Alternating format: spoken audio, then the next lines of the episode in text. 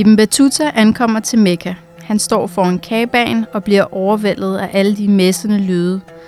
Mennesker, alle i de samme hvide pilgrimsklæder fra alle mulige hjørner af verdenen. Afrikanere, asiater, araber, mennesker han ikke havde set før. Denne smeltedio fascinerer ham, og han bliver nysgerrig efter mere. Han får lyst og inspiration til at udforske mere denne verden.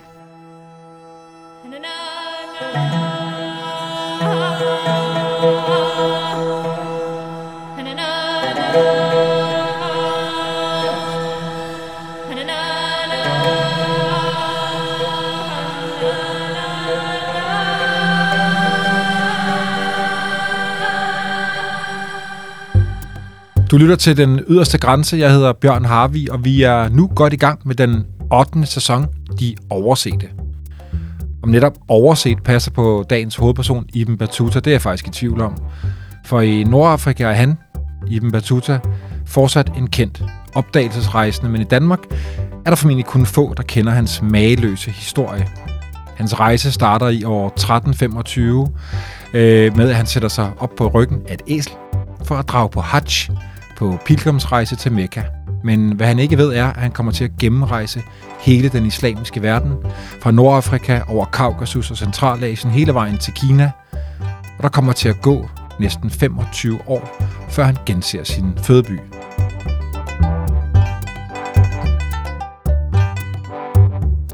Og så velkommen til dig, Aklam Chemlali. Tak. Du er pt. i gang med en Ph.D fra DIS, hvor du forsker i migration og grænser, og blandt andet undersøger ruter og migrationsbevægelser, hvordan og hvorfor de opstår, særligt i Nordafrika. Du har mere end 10 år i felten som menneskerettighedsarbejder og forsker, så har du rejst og arbejdet i krigs- og konfliktområder, og så har du også rejst i de samme områder, nogle af dem, som Ibn Battuta gjorde i sin tid, blandt andet gennem Sahara og Centralasien. Ikke på kamelryg, har du understreget, men på motorcykel. Ja. og så har du, ligesom dagens hovedperson, marokkanske rødder, og så er du desuden medlem af de kvindelige eventyrenes klub. Og så var det ved sådan, at du som barn fik læst nogle helt særlige eventyrhistorier højt. Fortæl om det. Ja, det er rigtigt. Altså, som barn, øh, der læste min far fortællinger op af Ibn Battutas rejser. Og det var jo øh, fortællinger om de her ukendte og, og kendte lande, øh, og folk og, og skikke øh, og meget mere, og dyr og de her kæmpestore elefanter, folk red på.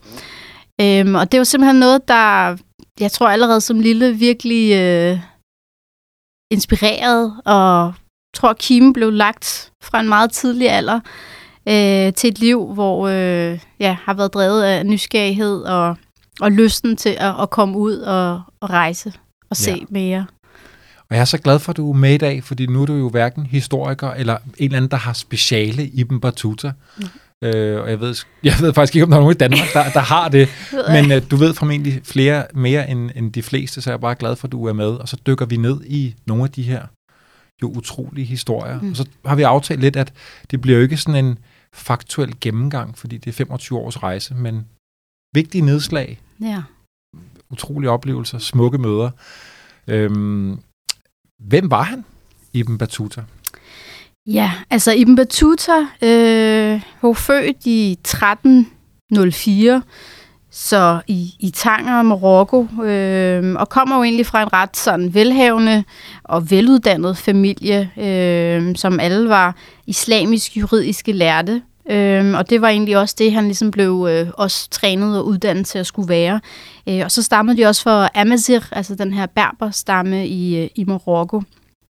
Øh, og han voksede op i, i Tangier, som også på det her tidspunkt var blevet centrum for handel og søfart og forbandt både øh, Europa og Afrika og, og Østen.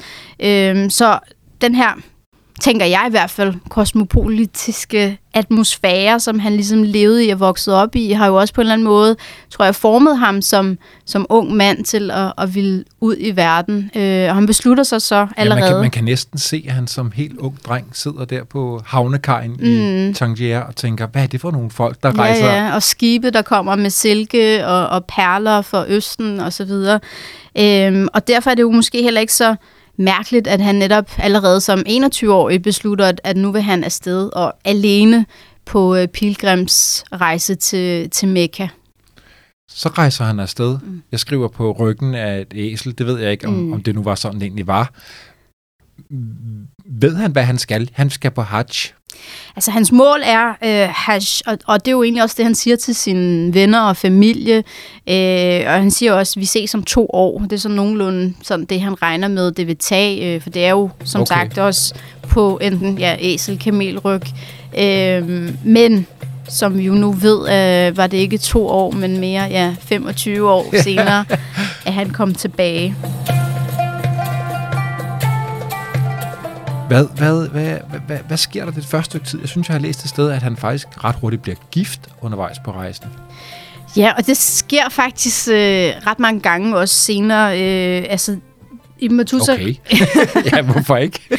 Ja, men der er jo rimelig mange af de her, øh, og igen, altså forskellige kilder, der peger på, at Matuta øh, blev gift op mod 10 gange, og også skilt og havde børn forskellige steder, øh, de, de steder, de lande, han rejste igennem. Øh, men særligt der i Nordafrika øh, rejser han, starter han selvfølgelig i Marokko, og så krydser han ind til Algeriet og, og Tunesien, og så fra Tunis, øh, som også er den her store udskibsningshavn øh, for mange af de her også produkter, der kom med syd for Afrika, hvor du havde guld og elfenben og slaver, og så også de nordafrikanske produkter med olivenolie og uld og læder. Øhm, og derfra tager han til Tripoli, Libyen, øh, hvor han så desværre øh, bliver overfaldet øh, af nogle banditter.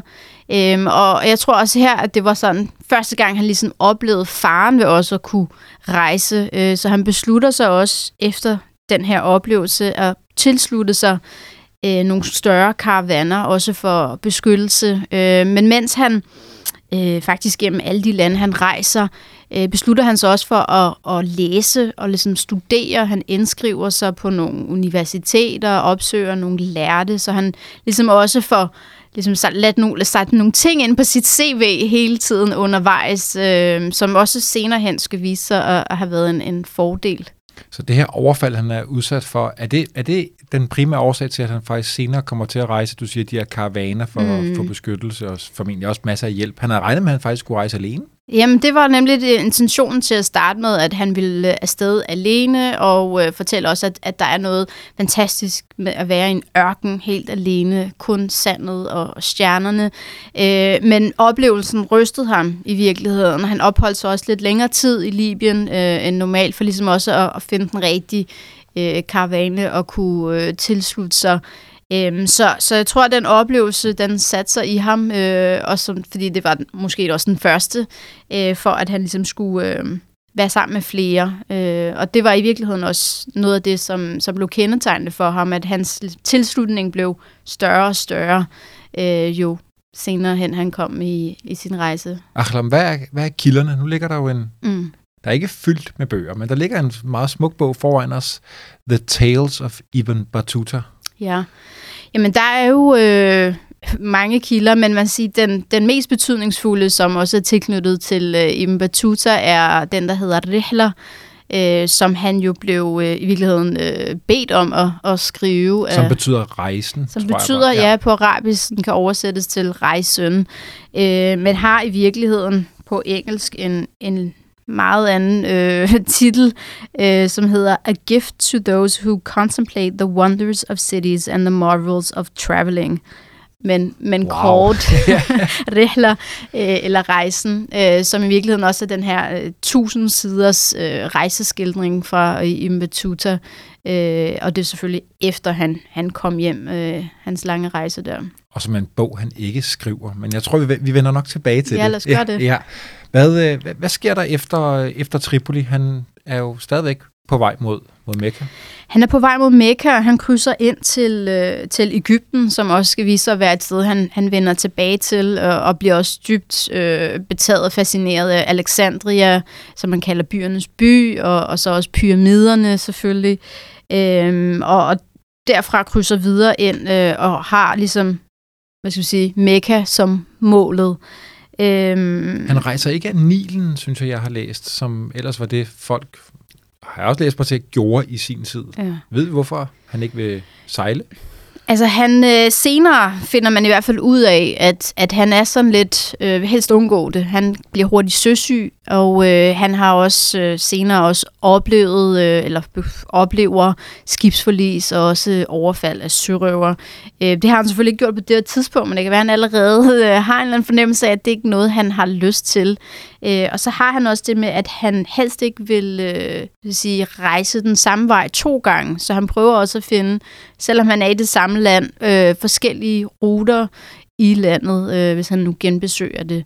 Øh, men han foretrækker helt klart det sådan, lande øh, rejserne. Det er ret fint, det der, øh, den der, det der lille mantra, han ligesom har for sig mm. selv, at han aldrig vil rejse mm. af den samme vej. Ja. Det kan jeg vide, hvor han har det fra, så jeg bare tænker, det er, sådan, det er meget fint. Han, øhm, han har noget med noget drømme. Mm. Øh, jeg har læst, at han øh, på vej mod Mekka øh, bor hos en, en lært mand, hvor han har en drøm om, øh, at han skal rejse ud på en stor fugl, og faktisk også rejse mm. længere ud i verden end bare Mekka. Øh, ved vi noget om de her drømme, han faktisk har undervejs? Jamen, det siges også, at, at øh, han netop har en eller anden form for, eller sådan, ikke drømmetydning, men han, han har nogle drømme, som han også agerer efter. Altså han går ind og udforsker også de her drømme og, og prøver at, at forstå dem. Øhm, og det står også lidt for nogle forskellige kilder, at det fylder meget øh, i hans måde også at, at forstå sin, sin tilværelse på. Ja, og måske det der faktisk gør, at han også bliver ret åben over for den ukendte verden senere hen. Ja, lige præcis. Tænker jeg. Han, øh, han på vej til Mekka kommer igennem øh, Syrien, mm. øh, besøger Aleppo, øh, finder en karavane, tror jeg, i Syrien, mm. og, og, og kommer til Mekka, og så ser han jo, som du så fint beskrev der i, i indledningen, mm. mødet med en utrolig verden mm. i, i Mekka. Hvad sker der?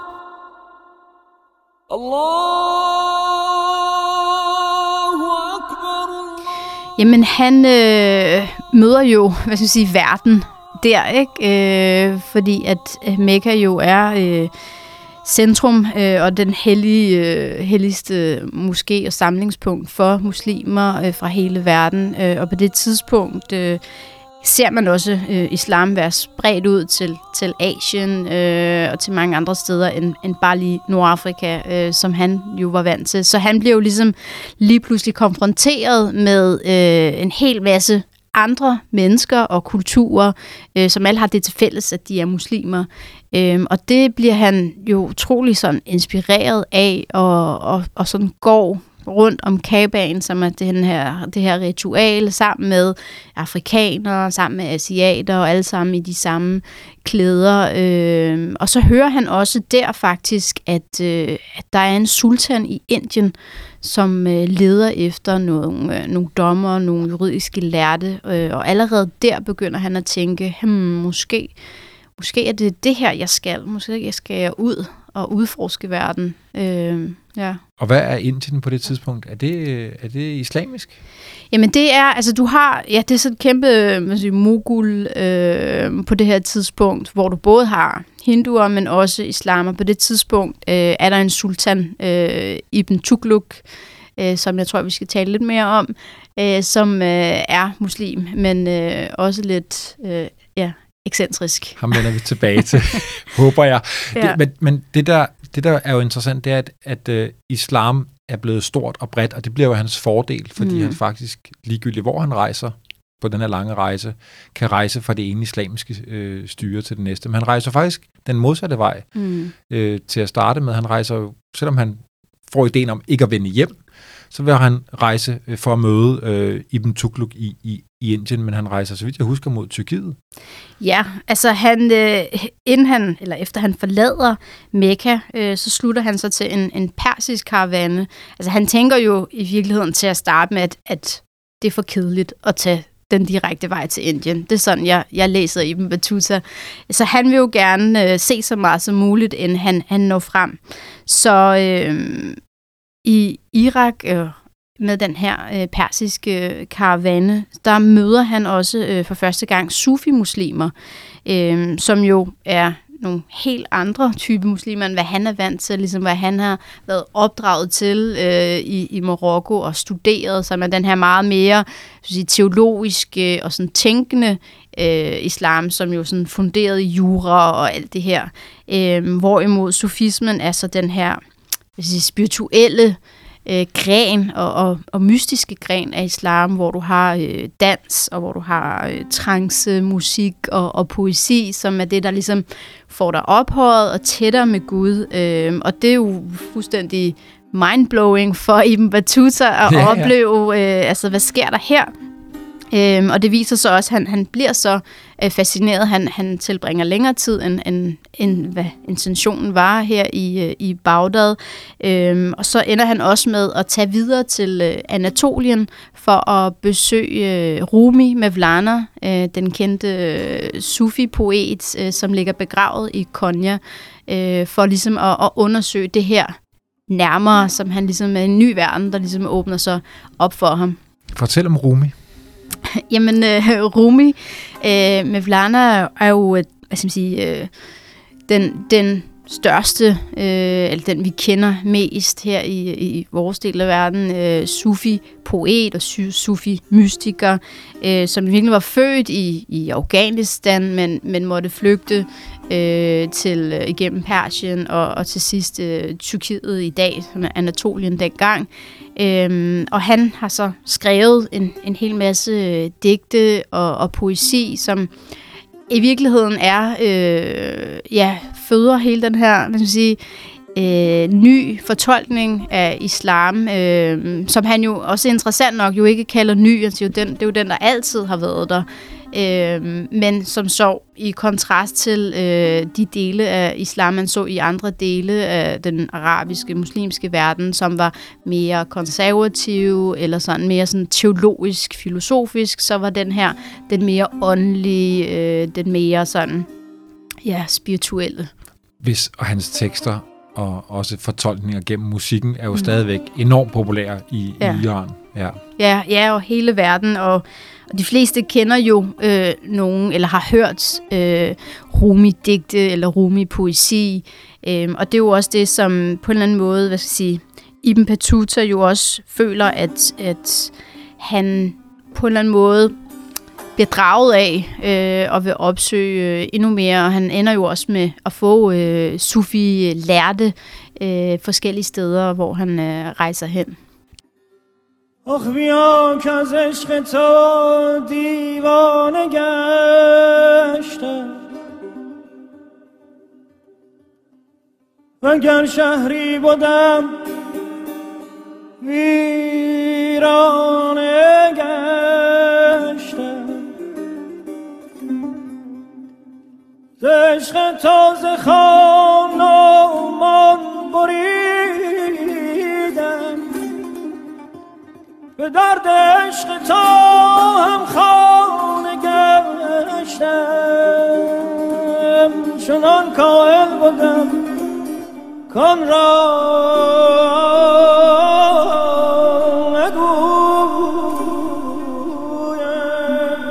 hvad der sker i Tyrkiet. Han rejser til Tyrkiet og optager, at Anatolien skal besøge Rumis grav. Kommer han til det? Han kommer til at besøge det, og han, han ender faktisk med at forelske sig i Anatolien, og, og skriver også i sin øh, rejseskildring i, i den. Det er man kan læse, at det er det mest gæstfrie folk, han nogensinde øh, har mødt. Øh, så, så det var en, en stor oplevelse for ham at være der, øh, inden han, han ender med at selvfølgelig tage videre igen. Så det var en god omvej. Det var en god omvej, ja. ja. Og øh, jeg tror, han, han kommer igennem altså Anatolien, så kommer han til det sydlige, dagens sydlige øh, Rusland, til Volgafloden. øh, forsøger så også at krydse Kaukasus. Jeg kan ikke helt huske præcis, hvad der sker der, men han siger i hvert fald, at det er noget af det koldeste, han Mm. nogensinde har mødt, og der er sådan nogle beretninger om, at han har is hængende mm. i skægget og så videre. Kommer hen over de centrale asiatiske stepper, mm. Hindukush, de høje bjerge, Afghanistan. Altså, det er jo Mm.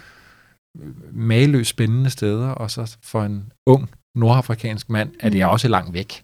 Det er langt væk, Ja. ja. Øhm, og så kommer han jo ned mod Indien, og denne her Mohammed ibn Tughlaq, Mm. som har et noget specielt, jeg vil ikke kalde det kælenavn. Nej. Nej, altså han blev også kaldt uh, The Mad Sultan. Øhm, Ved vi hvorfor? Jamen, altså, det er jo, øh, skal vi sige, øh, kilderne fortæller i hvert fald, at øh, han var ret øh, ekstrem, øh, magtliderlig og, og, og meget uforudsigelig mand, øh, og øh, kendt for for eksempel at træne sine elefanter til at, at henrette. Altså, man, man simpelthen havde krigselefanter, man kastede...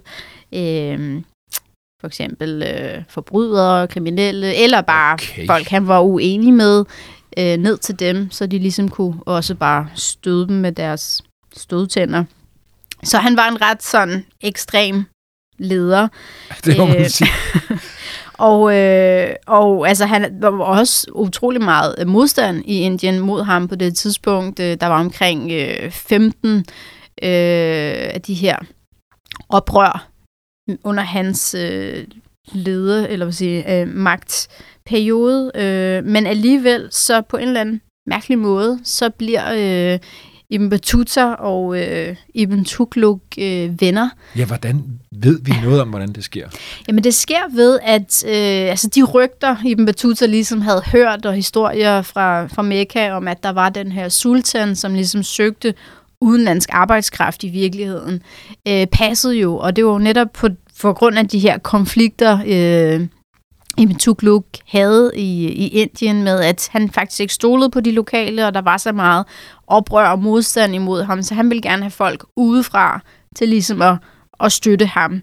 Øhm, og derfor så så han jo Ibn Battuta som øh, en, en, en redning udefra, der kunne komme og bakke ham op, og han blev hans gradi, som er en slags øh, dommer, eller juridisk islamisk dommer. Øh, og det var på trods af, at Ibn Battuta også var sådan lidt, øh, jamen jeg forstår jo slet ikke persisk, øh, hvordan skal det her fungere, men han fik også øh, nogle assistenter, der ligesom kunne oversætte fra arabisk til persisk. Snakker de persisk på det tidspunkt? Her? Persisk, ja. Nå, okay. Øhm, og det var sådan i virkeligheden, at, at den relation ligesom øh, startede. Og, og til at starte med, der levede Ibn Tuta jo også øh, helt sådan luksuriøst øh, i de her i sultanpaladset. Øh, men efterhånden kunne Ibn Tuta jo også se, at okay, der var også noget om snakken med det her The Mad Sultan. Fordi at øh, han var blevet venner med en, en, en sufi-lær derfra, som øh, ikke var helt tilfreds med, øh, hvordan øh, Ibn Tughlaq ligesom øh, regerede, øh, og det blev så et, et problem, øh, og den her sufi-lær blev øh, henrettet, først tortureret, og så henrettet, Okay. og det blev selvfølgelig øh, chokerende ja, for, for Ibn Battuta, øh, som blev kastet i husarrest, og øh, Af sultanen, af sultanen, og, og i virkeligheden sad der og ventede på også at blive øh, henrettet. Øhm, og han sidder der og ikke ved, hvad der skal ske, og begynder at, at læse og recitere Koranen og, og bede om, om tilgivelse. Og så en uge senere, så bliver han hævet ud af den her øh, husarrest øh, og bedt om at, forlade øh, sultans palads. Øhm, og her, det ser Ibn Battuta som en slags, hvad skal jeg sige, second chance og, og en åbenbaring, så han, øh, han efterlader al sin, sin rigdom og sin titel og alt hvad materielle ejendom og hvad han har, øh, og går fuld øh, askese, øh, bosætter sig i en, en grotte øh, og bor der, mediterer i øh, fem måneder. Okay. Hold da Ja. op. Altså, tusind spørgsmål dukker jeg op, og jeg ved godt, at kilderne også er langt væk, men, men, men, men ved vi, hvorfor han ikke bliver slået ihjel, og hvordan han hvorfor får han den her second chance? Ja, og det er jo det, er jo det som, som det ved jeg faktisk ikke, øh, og det er heller ikke noget, som, som står tydeligt i, øh, i kilderne, men det er ifølge Ibn Battuta selv øh, et, hvad skal sige, guddommeligt indgriben, øh, der ligesom går ind og, og redder hans liv, og som, som tak for det, så vælger han netop at gå ind i sådan den her ultimative øh, askese, ikke? Øh, hengivenhed til Gud. Og er det noget, som Gud har befalet ham, eller noget, han selv tager som valg, men det, det ved vi måske ikke. Men han frelægger sig i hvert fald af alle ja. de her uh, privilegier, mm. den her luksus, han har haft. Ja. Hvad, hvad laver han? Altså, så sidder han fem måneder i en, i en grotte eller en hule. Ja, og det er jo også altså, super mærkeligt, øh, når man tænker på, hvor han har været tidligere. Øh, men det, altså, jeg også selv forestiller mig, er jo, han jo, mens han har også boet der og blevet introduceret til også de ja, hinduer og yogier og også aske, asketer, som... Øh, som jo levede på den her måde. Øh, og jeg tror, han blev inspireret af det og tænkte, at det her det var jo sådan, sådan den mest ekstreme form, han kunne ligesom hengive sig øh, til, til Gud. Men øh, det var jo heller ikke... Og super spændende også, at han er mm. muslim, og så alligevel er så åben over for andre, ja. øh, hvad skal vi sige, religiøse tilgang. Ikke? Ja, ja overbevisninger. Ja. ja, og det er jo i virkeligheden også meget sådan med kendetegnende ved Ibn Battuta, at han netop startede et sted, men, men hele tiden ligesom også udvide sin horisont, øh, som jo også i virkeligheden er en, en pointe, han kommer hjem med til sidst, ikke? At, at det at netop at rejse og opleve øh, kan være med til ligesom at også ja, udvide din egen horisont og, og være mere tolerant og, og åben over for, for fremmede og fra fremmede kulturer. Øh, han bliver syv år i Indien. Syv år i Indien, ja. Øh, jeg vil sige, efter han var omkring fem måneder i den her grotte og levede det her asketiske liv, øh, og beslutter sig for, at han bliver nødt til at, at komme væk fra Indien. Det, han kan simpelthen ikke øh, leve sådan her længere. Øh, og der har sultanen allerede synes, fået nogle andre idéer øh, for, hvad Ibn Battuta kan gøre for ham. Øh, han beslutter sig for at, ligesom at udnævne Ibn Battuta til at blive ambassadør i Kina. Okay, ja selvfølgelig. ja, så det er jo også... Altså, Ibn Tugluk har ligesom set Østen og Kina som, som det nye imperie, og der vil han gerne ligesom få noget indflydelse, så han tænker, Ibn Battuta er den perfekte mand at, at sende derud. Øhm, og Ibn Battuta ser jo en mulighed for, okay, her kan jeg faktisk komme væk, og jeg kan få noget eventyr ud af det. Men han er da for, altså, undskyld ordvalget, han er jo for vild, Ibn Battuta. altså, kan vide, hvad han har kunnet, siden ja. at han på den her måde har kunnet overbevise også The Mad Sultan om, mm. at nu skal du give mig en, en ny chance, og nu skal ja. du udnævne mig som ambassadør ja. i Kina. Kan, kan vide, hvad han har kunnet? Altså, ja. ja. Jamen, det er ret vildt at tænke over, at han også på den måde, hvor mange gange han også undervejs ligesom øh, undsniger døden og, og alle de her ting. Øh, og, og også, tror jeg, bevidner, at han har været øh, meget intelligent øh, og, og ligesom kunne, kunne navigere. Men og så måske havner også... han i nogle problemer og kommer ud af dem. Altså nu nævnte ja. du også det med kvinderne. Jeg ved godt, at der, der står formentlig ikke så meget om, om det i, mm. i bogen, som bliver skrevet ja. mange år senere. Mm. Men øh, bliver gift så mange gange, for børn og stikker afsted. Øh, hvad, hvad tænker du, det siger, det der med, at han kommer i problemer og redder sig ud af dem? ja, jamen det er ret interessant, fordi det er jo, altså det her med kvinderne er, er, er lidt sådan, øh, sådan den, den store hemmelighed eller om, om Batuta, fordi han, han var også glad for kvinder, selvom han var den her religiøse mand, og beskrev også sådan smukke ting i forhold til øh, altså sådan, sådan feminint. Øh, så han synes, kvinder var smukke og fantastiske.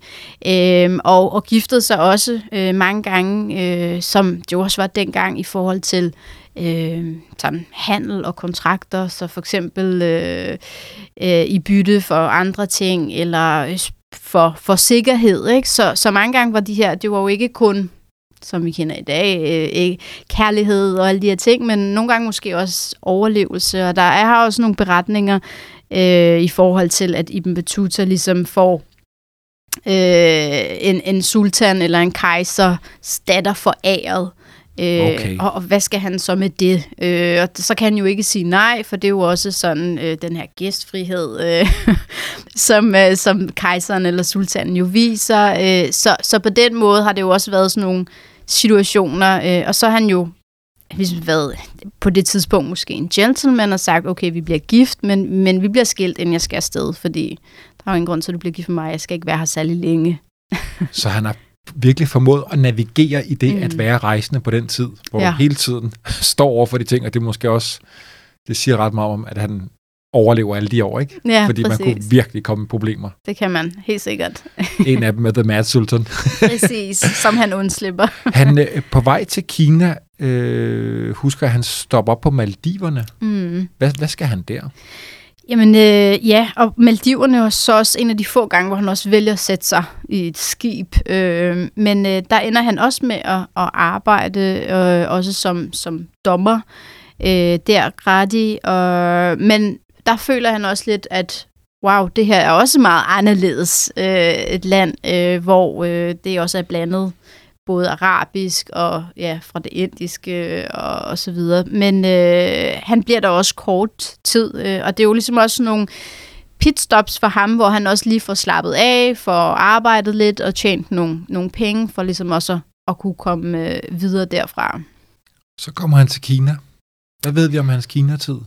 Jamen, Kina-turen gik jo ikke helt efter planen. Altså, jeg synes, da Matt Sultan havde ligesom sendt ham afsted som hans øverste diplomat, øh, og med en, en masse rigdom øh, afsted, og en, en stor øh, karavane med folk. Øh, og desværre så sker der det, at... Ved, ved, undskyld, ved vi, hvor stor hans følge er, når han rejser? Fordi oprindeligt havde han jo tænkt det, at han skulle rejse alene, og nu bliver han jo sendt afsted som diplomat. Mm, ja, præcis. Ved, ved, ved noget om, hvad for nogle mennesker han har med sig? Jamen det, altså lige præcis med, med denne her er der ikke et præcist tal, men, men der har været op mod altså sådan 200 mennesker på nogle af de her øh, karavaner, hvor øh, du ligesom har, sådan noget, som jo også kan vokse undervejs, ikke? så er der nogen, der kommer til øh, og støder til der øh, for beskyttelse eller andet. Øh, så det er ret store ligesom, følger, øh, han, han er havnet i nogle gange. Øh, men det, der så sker der på trods af den her meget store øh, karavane er, at øh, de bliver røvet undervejs øh, og mister alt. Okay. Øh, og i virkeligheden bliver han også sådan, skal man sige, adskilt fra, fra sin gruppe og helt alene. Øh, og altså ifølge beretningerne, øh, tøjet bliver også stjålet, og han har en sko tilbage. Øh, og altså, det er fuldstændig øh, altså på bunden ikke, i forhold til, hvor han, hvor han startede. Øh, men så heldigvis sige, dukker der en mand op ud af det blå, som øh, bærer ham ind et sted og får bader ham, og så får han tøj på øh, og mad, og så finder han så ud af, og det, der er jo gået noget tid, hvad siden han blev skilt ad fra sin, sin gruppe efter de her øh, oprør eller banditter øh, ligesom brød ind, øh, og så finder han ud af, at de er faktisk ikke så langt væk. Så han på en eller anden måde støder til gruppen igen. Of course. Of course. Det er jo en, nogle af de der fortællinger, hvor man tænker, okay, det er ret vildt. Jeg har ni liv.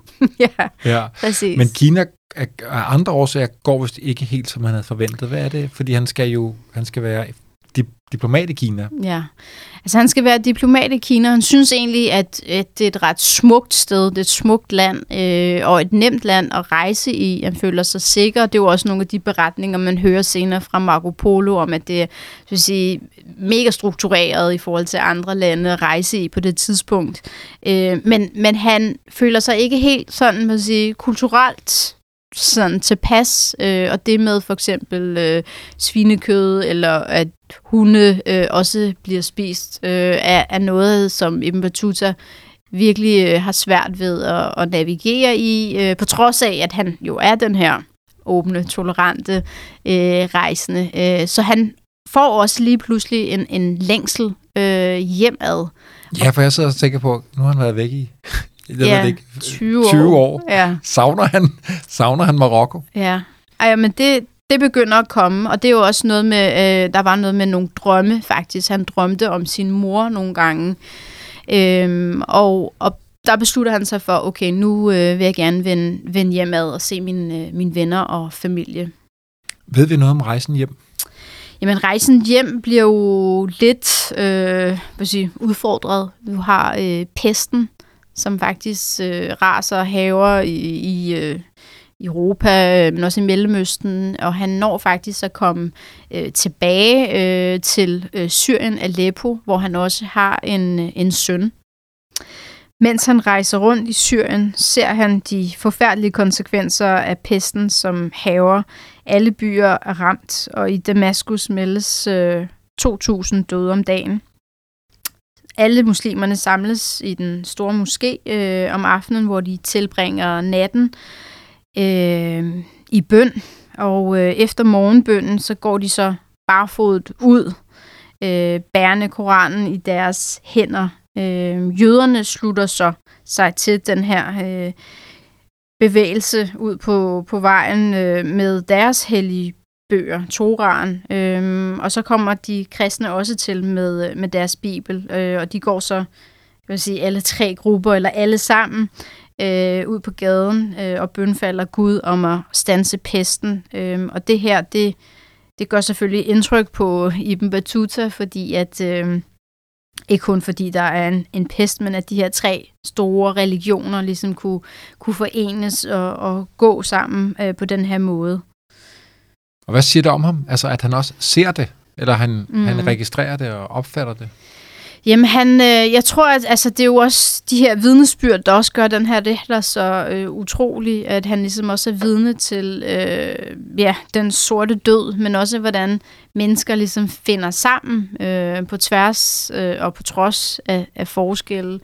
Øhm, og det tror jeg gør ja, stor indflydelse på ham, og også senere hen, når han også ligesom beskriver øh, og taler om øh, blandt andet øh, jøderne og de kristne som hans brødre undervejs, og han var blevet beskyttet af dem nogle steder. Øh, og, og det her med ikke kun at tænke øh, muslimer og den muslimske verden, han havde rejst i, men han havde også mødt de andre religioner og havde stor respekt for dem også. Øh, så det tror jeg havde en stor betydning for hans også forståelse som, som teolog og som ligesom, islamisk lært, øh, hvordan andre religioner også kunne forenes. Jeg synes, jeg har læst, at, og nu ved jeg godt, nu springer vi så mange år tilbage, for det var, at han rejste rundt i, i Tyrkiet eller i, mm. i Anatolien, hvor han faktisk også kommer så øh, tæt på den kristne verden, han for første gang hører. Mm. Jeg kan ikke huske, jeg tror ikke, det var kirkeklokker, men i hvert fald det, man havde i stedet for kirkeklokker, der larmede, mm. og på den måde også blev igen påmindet om, at, at verden kan være anderledes. Mm. Ikke? Det er jo en ret stærk erfaring at få med formentlig. Mm.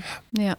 Øh, men øh, sønnen øh, er død, øh, også af pesten og familien der. Okay. Og der finder han faktisk også ud af, at hans øh, far er død.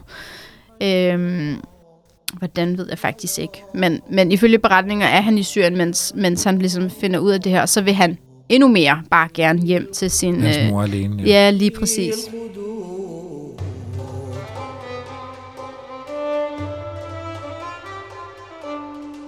Han havde der principper om, at han ikke ville rejse den samme vej mm.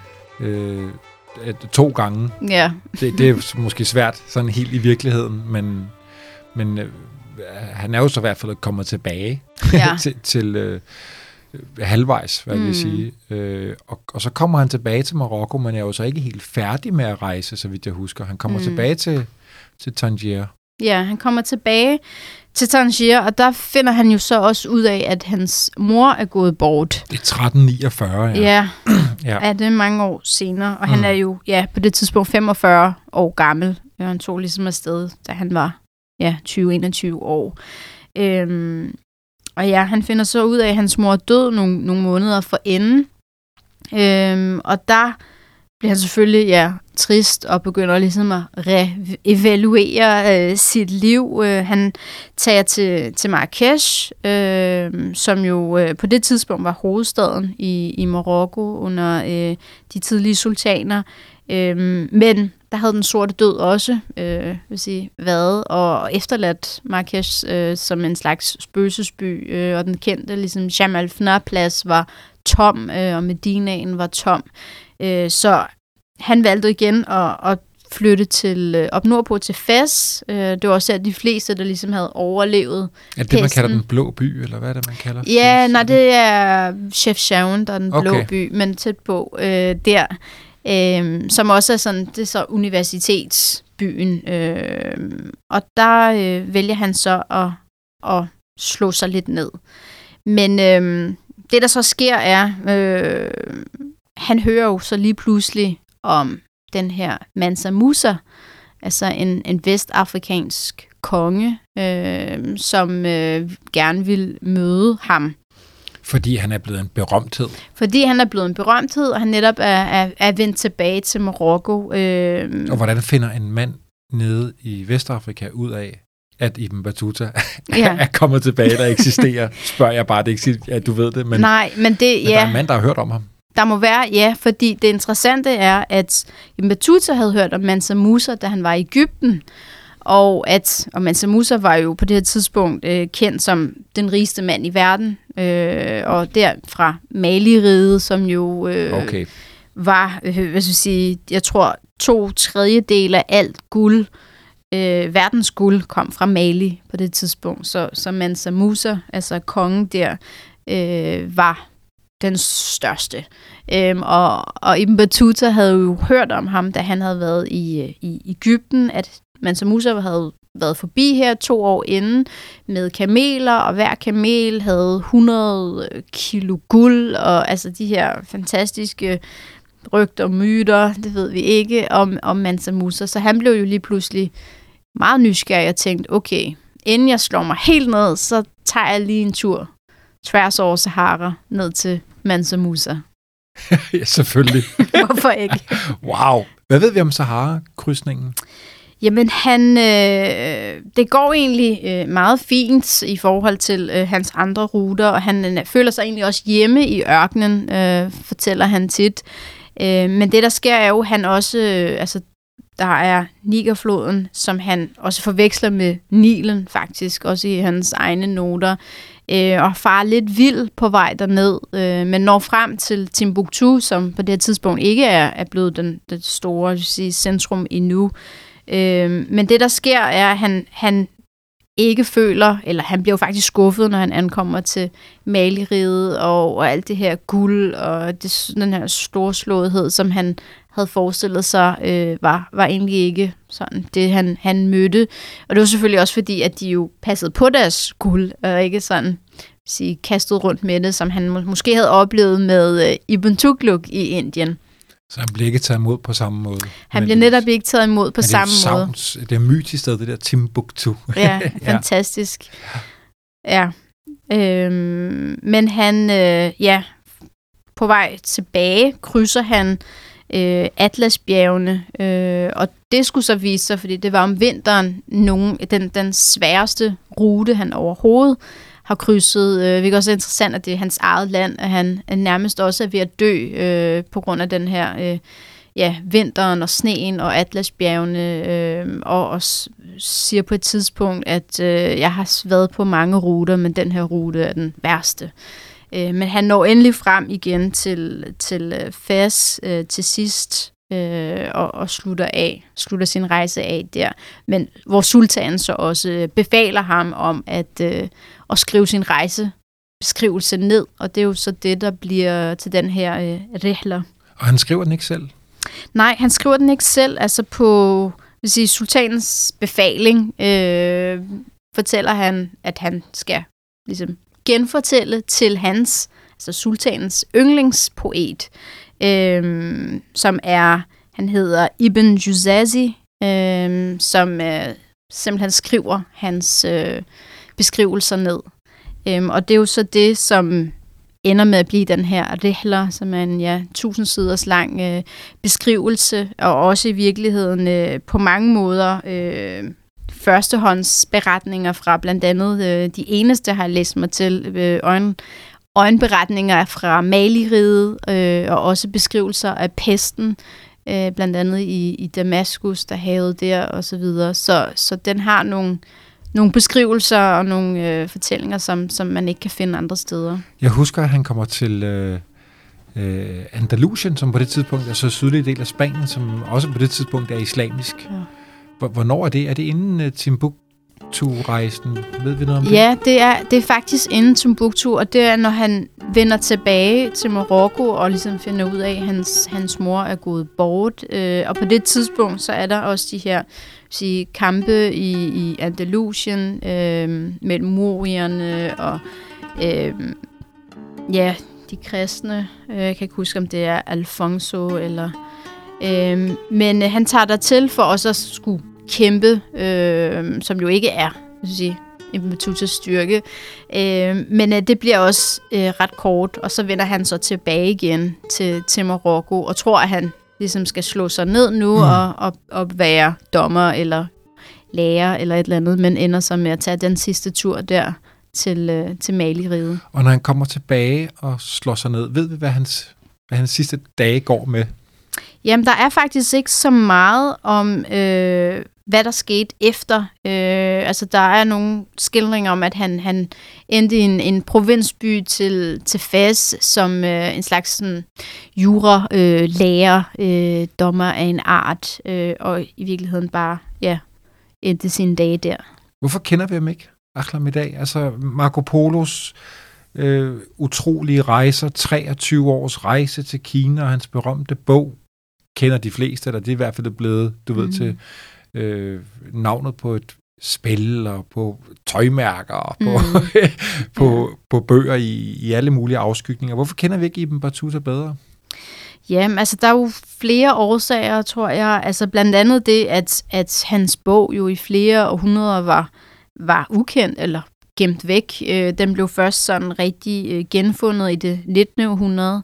Så selv i den islamiske verden talte man ikke om, om den okay. længere. Så, ja, den blev oversat ret sent, ikke? Ja, den altså. blev oversat der. Den blev fundet, eller genfundet i okay. det 19. århundrede, så oversat til flere sprog, og fransk og engelsk og, og så videre. Øh, men så er det jo selvfølgelig også, øh, tænker jeg, at, at det var en, en mand fra øh, Marokko, øh, fra Afrika, øh, fra på det tidspunkt, eller det sagde man nok ikke den tredje verden, men, men det er jo vel sådan, det var ikke en, en europæer som, som Marco Polo, som jo, jeg tror kun det var 50 år senere. Øhm, så jeg tror også, at det har noget at gøre med, at, at det ikke var fra den, den vestlige verden. Øh, ja, vestlig kulturkreds, det kan man ja. sikkert have ret i. Mm.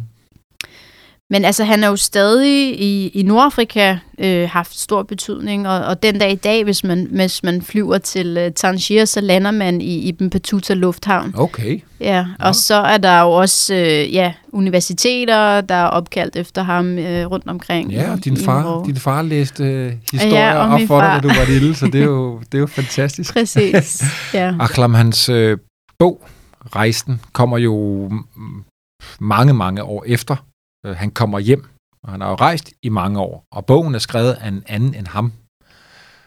Mm, der var nogen, der stiller spørgsmålstegn til, øh, til altså er kildekritisk over for, for indholdet i bogen. Ved vi noget om det? Ja, altså der har været også øh, sige, kritikere af Ibn Battuta, øh, som mener, at, at meget af det var, var fiktion. Øh, men altså, Battusa var afgjort ikke nogen historiker, øh, og der har også været noget i forhold til kronologien af hans rejser, øh, men der har også været kilder, der ligesom har verificeret fra, fra andre steder, øh, blandt andet i, i Mellemøsten, andre rejsende der, hvor øh, de har ligesom kunne øh, beskrive de samme ting. Øh, så på den måde er der, har der også været en slags verificering af hans øh, kilder. Men øh, hans rejseskildringer kan jo alligevel godt bruges øh, som en slags øh, øjenvidensskildring af en tid og, og af forhold midt i, i 1400-tallet, ja. som man jo ikke rigtig på det tidspunkt øh, havde i hvert fald på, på den her måde. Og det har vi slet ikke fået talt om. Men det her med, hvordan, hvordan Europa var på det tidspunkt, altså mm. som befinder sig i, i middelalderen og en islamisk verden, som jo formentlig langt hen ad vejen er, er på en eller anden måde et højere stadie end, mm. end, end Europa. Ja, altså på det her tidspunkt, altså for europæer var det jo en periode øh, med en brydningstid, øh, hvor man havde ligesom en begyndende renaissance der i, i Norditalien, samtidig med, at det meste af Europa øh, jo befandt sig i, i middelalderen. Øh, men den islamiske verden jo havde den her, jeg sige, den islamiske guldalder, er den også blevet kaldt, øh, og befandt sig på det her kulturmæssige højdepunkt, hvor øh, de ligesom også udviklede og også dominerede i forhold til filosofi og matematik og, og videnskab og alle de her tænkere, der kom ud, øh, hvor som Ibn Battuta også er en del af, ikke? Øh, hvor man også har øh, Avicenna for eksempel, som også øh, blev ret kendt i den her periode. Øh, og det som man sige, Battutas rejse jo også er med til at dokumentere, er jo, at han jo i virkeligheden øh, kunne befinde sig eller rejse fra, fra Østafrika, øh, Tanzania til Centralasien, øh, eller Spanien øh, til, til Kina, og alligevel øh, mange steder kunne møde nogen, der kunne tale arabisk, eller nogen, der var muslimer, som jo også viser, hvor, hvor, hvor udbredt og hvor sige, stor sådan, dominans øh, islam på det her tidspunkt havde. Vidste sultanen i Marokko det, da han beder om, at bogen bliver skrevet? Tror du, det er årsagen til, at den, den bliver skrevet?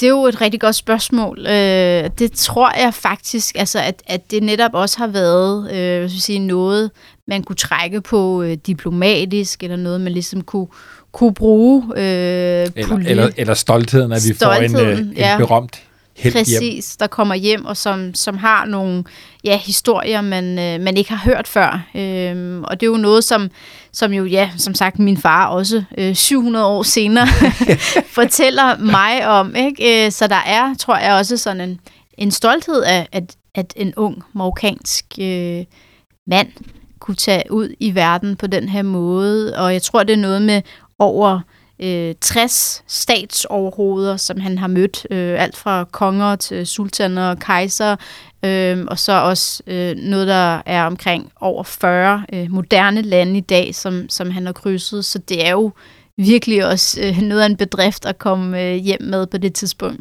Da Marco Polo kommer hjem, er der ingen i Venedig, der tror på, hvad han har at fortælle. Mm. Ved vi, hvad de sagde, da han kom tilbage til Fes, eller i mm. udkanten af Fes der, og, og Tangier også. Ja, jamen der er en, faktisk en beretning om, at når han kommer tilbage til Marokko øh, der første gang, øh, og finder ud af, at hans mor er død, der øh, er han selvfølgelig øh, trist, men han begynder også at fortælle til venner og familie om hans øh, beretninger, og de sådan lidt ryster på hovedet og tænker, hvad snakker du om? Øh, så der er også sådan lidt Øh, det tror folk ikke helt på, men, men lige pludselig begynder de her andre beretninger udefra ligesom at, at være med til at, at opbygge øh, Ibn Battuta til den her helte, hvad skal man sige, status, han, han får på det her tidspunkt, øh, og når han vender tilbage, og godt hjulpet til, at, øh, at Mansa Musa i Mali-riget jo også, skal vi sige, sender øh, bud efter ham på en eller anden ja, det må måde. være ikke? noget af en, en gave. Ja. Præcis, ja. Synes du, synes du, der er noget, vi kan lære af ham i dag? Jamen, altså, jeg synes, at altså, han havde rimelig mange også gode citater. jeg tror, jeg har et her, som, som egentlig er meget sigende her. Uh, who lives sees, but who travels sees more.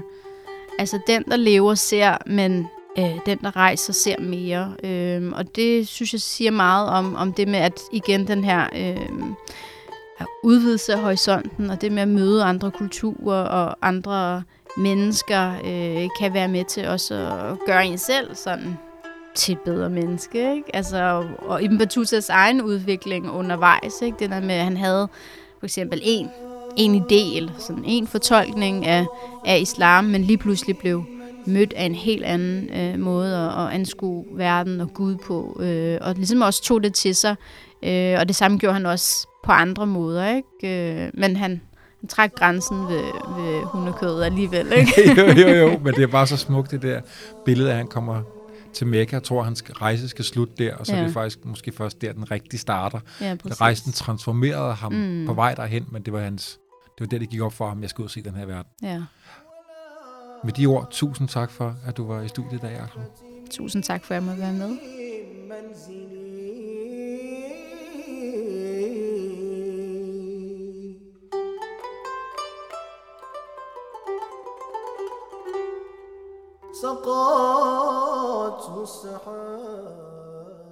Den yderste grænse er produceret af Jule Brunse for Vores Tid og 24-7 med Lukas Francis Klaver som slædehundekusk på lyden. En særlig tak til NKA, Grønlands Nationalmuseum og Arkiv og KNR.